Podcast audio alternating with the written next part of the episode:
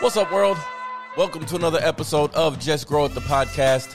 I'm your host, Big City Gardener, and today we're talking seeds. Let's get to it. If you don't know, I'm a big advocate for growing everything in your garden from seed. Well, maybe not everything, but as many things as possible. Now, growing from seed has its advantages, and in this episode, we're gonna talk about five reasons why you should be growing as many things as possible directly from seeds that you start. Reason number one know what you're growing. When you go to a big box store or a nursery to purchase your transplants, they will have the name of the variety on the transplant. Now, you have to take their word for it that it is what they say. But if you start everything that you possibly can from seed, you will know exactly what you are growing. Not to mention, you will know exactly what you are putting on your plants. See, a lot of the seedlings and transplants that we buy from big box stores or from nurseries are GMO and not grown organically. And if you're an organic gardener like myself, you want to make sure that from the time that seed starts to the time you harvest off of that plant, that it is grown organically. You need to know exactly what's gone into that plant. I'm talking fertilizers and what's gone on that plant. I'm talking about pesticides. Plus, there's no better feeling than watching your seedling go from a seed all the way to harvest stage, knowing you did that. You're the reason why it is successful, and you're the reason why you are now able to enjoy your harvest. Reason number two growing from seeds will save you money. If you go to a big box store or nursery and you're looking to fill your garden with plants, be ready to pull out a wad of cash or swipe that debit card.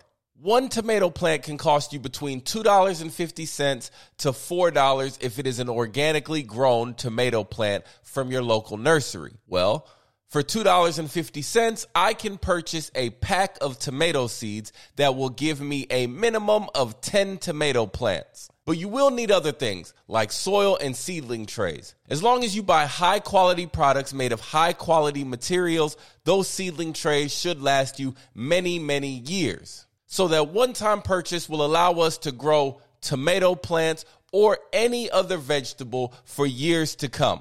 The third reason why we should be starting everything from seed is that you have more choices and more options. Whenever you go to the big box store or the nursery, you're going to see the same variety year after year after year. But whenever you decide to make the switch from purchasing your seedlings or transplants to starting them yourself, you will now enter into a world where you have a multitude of options. For example, if you go out shopping to purchase something like tomatillos, you are only going to find the green variety.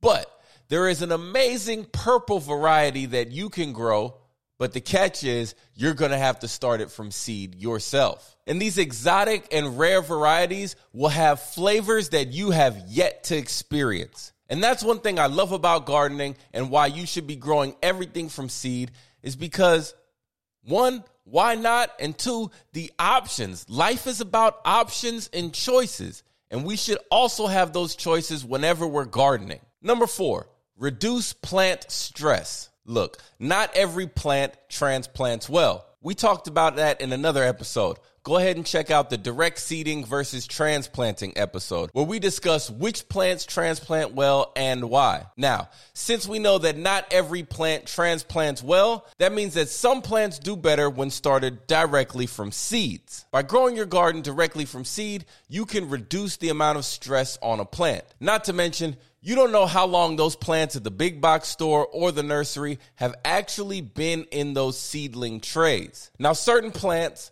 like cauliflower or broccoli, they can only stay in those seed cells for a certain amount of time before they get stressed and will not produce the head that you are looking for. So, if you want to make sure that you are starting your garden off on the right foot and setting it up to be successful, you need to make sure you reduce the plant stress as much as possible. A stressed plant is not a healthy plant, and unhealthy plants are susceptible to diseases and pests. And once those diseases and pests enter your garden, there's a good chance that it could spread to the remainder of your garden. Reason number five perfect timing. By growing everything that we possibly can from seed and starting our seedlings indoors, we'll be able to get a jump start on our growing season. For example, if you live somewhere further north where you have a short summer or short spring growing window, you need to make sure that you have plants that are mature enough to go outside as soon as possible. By growing everything from seed, we can start our plants indoors at the opportune time to make sure that we're able to get them outside in our planting window. In certain climates, if we don't start our plants indoors, then you will not have the opportunity to get a harvest. So, growing from seed is sometimes the only way to ensure that you will actually get a harvest of crops that you may like. Certain things like peppers can take a hundred days before they fruit. If you're not able to plant outside in the spring because it's too cold, well, your summer window might only be 90 days. And that means your plants would not have enough time to fully mature and produce the peppers. So, the only way that we could ever actually get a crop is by growing from seed and starting our own plants. In the gardening world, one of the best feelings that you can have is knowing that you grew something from seed all the way to the harvest stage. Now, I am not against purchasing transplants. I think a lot of beginner gardeners should go that route and purchase transplants. But after you have a few gardening seasons under your belt, I think it's time to take that next step, go to the next level, and learn how to start your own seeds.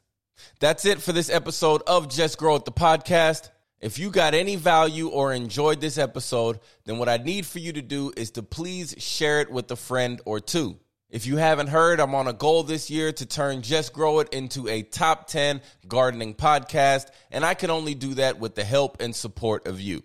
Until next time, grab your headphones, put your favorite song on, go outside, get your hands in the dirt, and just grow it.